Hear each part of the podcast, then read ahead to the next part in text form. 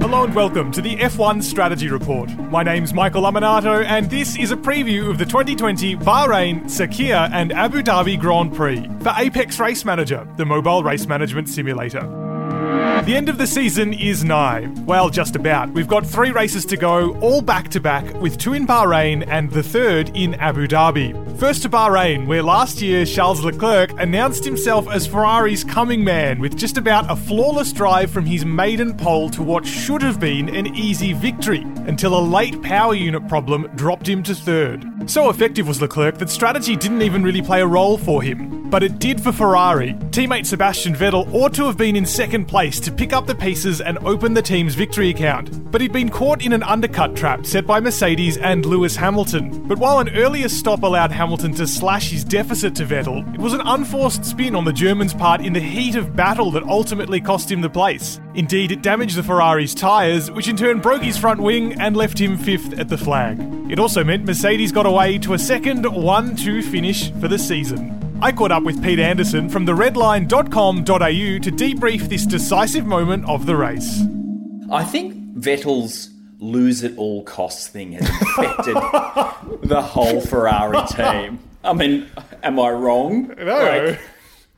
Vettel is Vettel's. I mean, I, I, don't subscribe to the whole idea that Vettel entirely threw away the championship last year. I mean, mm-hmm. anything could have happened. You know, other forces majeure, but he really did a good job of doing some really dumb stuff for a multiple world champion. It was mm. dumb stuff, and then he's he's he's picked up where he where he left off by doing some dumb stuff in the Bahrain Grand Prix. Uh, you know, the wing failed as a result of him being stupid, and, and, and then saying in the media the day after, "Oh, it wasn't the pressure." no, no, it can't have been the pressure. Couldn't possibly have been the pressure. Hardly anyone. No, I don't think anyone else really spun at that corner apart from mm-hmm. him. Um, so uh, yeah, no, the the because the because the, there was team orders in Australia, wasn't there? Where was, they were at yeah, the end, yeah, yeah. Um, which sucked, and then oh, we're looking after the engine, which then failed. So that worked out well. Um, so yeah, I, I found the whole Ferrari. I mean, it was was really good to see Ferrari had rediscovered what they appear to have lost in the transition mm-hmm. from Spain to Australia, but the, to then so comprehensively throw away Leclerc. I mean, he was as you say, faultless apart from the start. He mm-hmm. uh, he was absolutely on top of it. He is, he gave Vettel the pasting I've been expecting for the last six months. It mm. was glorious, and then Ferrari goes, "Oh no, we've got to wait a week," and they did. It's... So I felt, to, and but how gracious was Leclerc? Mm-hmm. Gracious was Lewis Hamilton of all people. Yeah, to actually speak to him before he did the run into the into the arms of his team. Oh, that's just like everyone was like, "Oh my goodness, how could you do this?" So yeah, no, it was. Um, uh, I, I, was and Leclerc. Is, I think. I think. I think this is probably the beginning of the end for Vettel. Mm. If if that last season at Red Bull wasn't already the race defining move actually ended up being uh, an undercut, an undercut that maybe shouldn't have worked. Mm. There was this battle between Hamilton and Vettel for the whole race, mm. which really, again, underscored how much of a, a different league Leclerc was in. Because yeah, was while Vettel in a car that was the fastest this weekend, mm um, was stuck fighting with Hamilton. Leclerc was off in the distance. Yes. Uh, he was undercut once at the first uh, pit stop. Hamilton yep. uh, stopped on lap 13, Vettel the subsequent lap. Didn't take him too long to get that position back. Yeah. I think it took him eight or nine laps. The second time around, it seemed like it shouldn't have worked at all because Vettel had a four and a half second buffer, something uh, in that magnitude. Yes. Didn't quite work. It cut it down to 0.8 seconds, so he didn't Just... actually get the advantage but close enough that with an extra lap of heat in the tyres, mm. and with Vettel already a bit unhappy on his tyres, was enough to start to pressure him. Yeah. And for two laps they fought, mm. and then and it was a good battle actually. It was. I'll give Sebastian yeah. Vettel that. Oh. He's got a certain amount of, of life in him for a battle. I think is the way that we can describe it. This week it was two laps, and then it sort of came undone. Oh. Uh, look, we can we can prescribe some some reasons for this, but after two laps, the long and short of it is, in a faster car that should have been able to defend against Hamilton, he spun, yeah, dropped to ninth, and recovered to fifth. Oh, when the wing went, it was like, yep, that's his weekend. that's just this weekend summed up. Actually, it's the last two races summed up. like, how weird is it that a rear tyre delamination destroys the front wing? Like, that- that's really odd, but enjoyable. I liked the way, and Lewis Hamilton is, dare I say, occasionally prone to exaggerating what happens. But I did Yeah. like his description of this event. Yeah. and it's very plausible, in fact. Yeah. that he he took note of the way the wind was blowing into turn four. It was Oh, yeah, the flag. He was Yeah, pointing he's the- pointing to the flag, uh, and he meant he broke he broke later into that corner. Yes. Uh, now whether or not he was going to do that anyway, uh, that's another Well, point. he's probably going to give it a whirl. Yeah, but it worked for him. It was certainly what transpired. And then coming out of that corner, the way the track bends to the left, where Vettel lit up his tyres, there was suddenly a tailwind. And now No, maybe there you was can- no pressure though. No, it was, not no pressure. It was a tailwind. That was tailwind. well, it was negative aerodynamic pressure. Yeah. clearly what not It air pressure. Yeah, it's not not psychological pressure. Oh. But this ultimately was the battle for victory. It transpired, and so this is where. As much as an engine failure even had Vettel won the race for Leclerc's car would have been devastating Mm. considering the weekend he had, this is what compounded Ferrari's misery. Yeah. Is the fact that Vettel should have been in a position to win this race, was given the strategy to be in a position to win this race. And the car. And was- the car, of have course.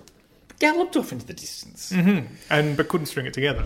The first two races of this triple header will be held in Bahrain, the Bahrain and Sakhir Grand Prix, but on different track configurations. The first race will be on the Grand Prix layout we're all familiar with. As downforce has increased over the years, this has become increasingly power sensitive. Traction and braking are the limiting factors here, not unlike the Red Bull Ring in Austria. And you'll recall the Mercedes cars, first round unreliability niggles aside, were pretty comfortable there. As for strategy, the abrasive asphalt means managing wear rather than thermal degradation is generally key to maximising a stint. That's why last year the hard tyre was largely eschewed for being too hard. So this year Pirelli is going a step softer with its tyres. Whereas last year this was a nailed on two stop with the softest compounds, expect at least a little bit more variation with all three tyres potentially in play. The following race in Bahrain takes place at the outer circuit, which is most of the first and last sectors of the current configuration connected by four fast but tightening bends.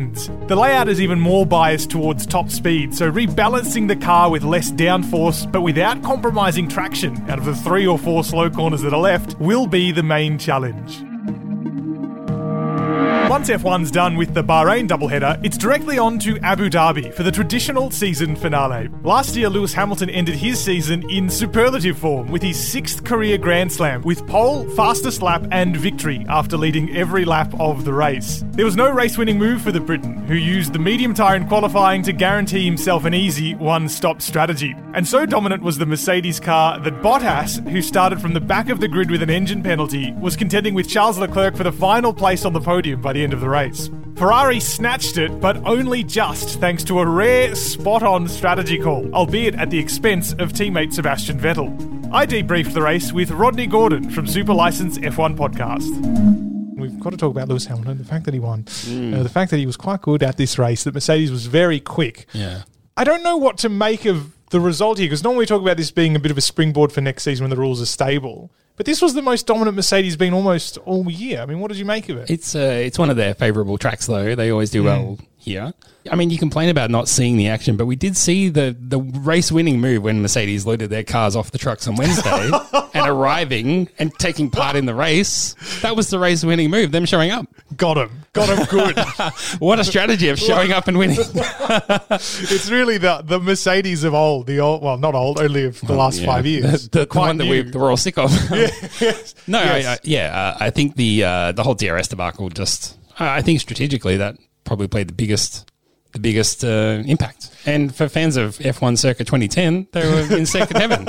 Uh, normally, there's a part where we do talk about the race winning move. You've already said it. It's when they arrived for this race. There's, there was actually, and this was one of, it's almost surprising to say, but one of only six times Lewis Hamilton has, has scored what is called a grand slam in motorsport. yes. In a race that for most other drivers was a two stop race, his was comfortably a one stop.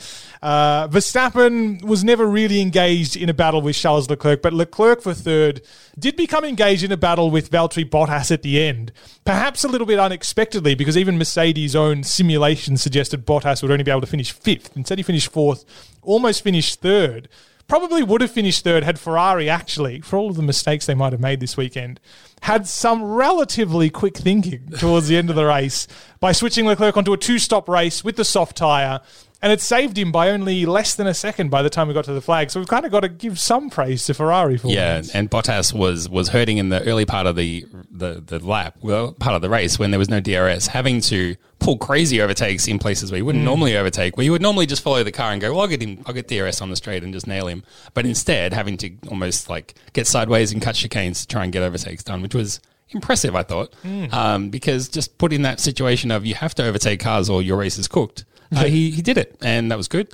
But it ultimately hurt him. And yeah, finishing one second off the podium will hurt because, uh, you know, he, he drove his heart out and just uh, didn't get the result that he maybe deserved under normal circumstances. But it was a it was a good move, for, I thought, from Mercedes uh, during qualifying because they. They, they knew that Bottas was going to take a whole swathe of penalties and going to start last no matter what. And then the, the question was, well, why would you run him in Q2 if he's you know, why why burn up those tires? He's going to have to start on on those. I know he's not going to have to start on those, but the whole point was why even bother? Why not just do whatever you want? But uh, Toto Wolff said, um, well, it's it's all about good for his head. It's just, it's just good for his head to follow the routine and don't mess with that. It's like a it's like a dog. It's good for a routine every good for morning. his head. It's just Yeah. good for the head. And so he did subsequently have a very good race despite starting on those used medium tyres. Went all the way to lap 29 before his stop. It was immediately obvious when he put on those hard tyres he was going to be a threat for that podium position. Yeah. Ferrari waited. It was nine laps. In those nine laps, Bottas's uh, deficit to, to Leclerc shrank from 49 seconds by 15 seconds. It was pretty obvious at that Hmm. point to Ferrari that something was going to have to give. So they brought in Leclerc, also brought in Vettel. Twice Ferrari double stopped Yeah. Leclerc and Vettel. The first time didn't work out so well for Vettel. Really cost him some positions there. In fact, cost him a position to Bottas ultimately by the end of the race.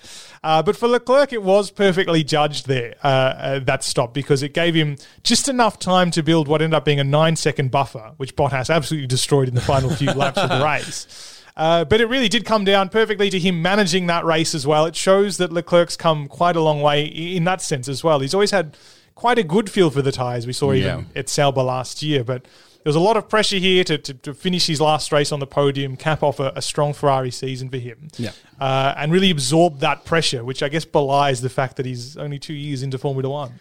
I mean, claimed the trophy for most poles in a year, and um, clearly just a star on the rise. Clearly uh, dominated Vettel over the whole, you know, breadth of the whole year. Um, the pit stops. It's I I can't think of another time in F one history, at least not the time I've been watching, which is a while because I'm old, um, where there's been two double stack stops from the same team. And the one of them is when the two drivers are on two different tire strategies. Yeah. That's crazy, but it shows that they were definitely clocking what Leclerc's race was was onto, and then just stopping Vettel because whatever, it may as well stop you. um, and I saw there was an eagle eye uh, F1 fan who snapped a frame of one of the Ferrari engineers pulling off a tire without gloves on. Did you see that? No, I didn't. The tires that can reach up to 100 degrees Yeah, right. Celsius just whipped it off without his. Oh man, well, they're committed. yeah. I mean, they don't muck around. Yeah, they're a Um, committed bunch. Yes. So uh, they, they, they definitely, I don't know, they- they're just desperate to find a way to screw up a, a pit stop. And maybe he was just, yeah, playing a bit of free jazz and thinking, I know, no gloves, this will do it. But no, still happened. Uh, it wasn't even him. It was, it was on the, it was on the right hand side of the car, but Vettel's left hand wheels just didn't want to cooperate this race. Yeah, it didn't work out for him. That meant ultimately he fell behind Bottas when Bottas was still recovering. Bottas perhaps still would have passed him given that strong end that, that he had in Did you notice what car he was driving? It was, it was a Mercedes. Yeah, So he, was, was- going to get him. The Yas Marina circuit is visually spectacular as a backdrop, but it's pretty sanitized as a racing circuit. It's quite smooth for the tyres and not especially demanding on the car. Even with Pirelli's softest compounds, this is generally a one stop race, as Hamilton so devastatingly demonstrated last season. This is especially so given the difficulty overtaking here, with few natural passing places and many of the slower corners off camber. It means track position is important, which in turn means making fewer stops is more attractive as a strategy. Adding to intrigue, at least, is that, as usual, Abu Dhabi will be decisive in deciding the minor championship placings, with fourth in the drivers' standings and the lucrative third on the constructors' table likely to go down to the wire. So, who'll end this most unusual season on a high? I'll be back in a few days to analyse all the action from Bahrain, the first among our final triple header. Until then, you can subscribe to the Strategy Report wherever you get your favourite podcasts, and don't forget to follow us on Twitter for our regular pre race strategy guides. My name's Michael Lamonato, and I'll catch you next week for a review of the Bahrain Grand Prix.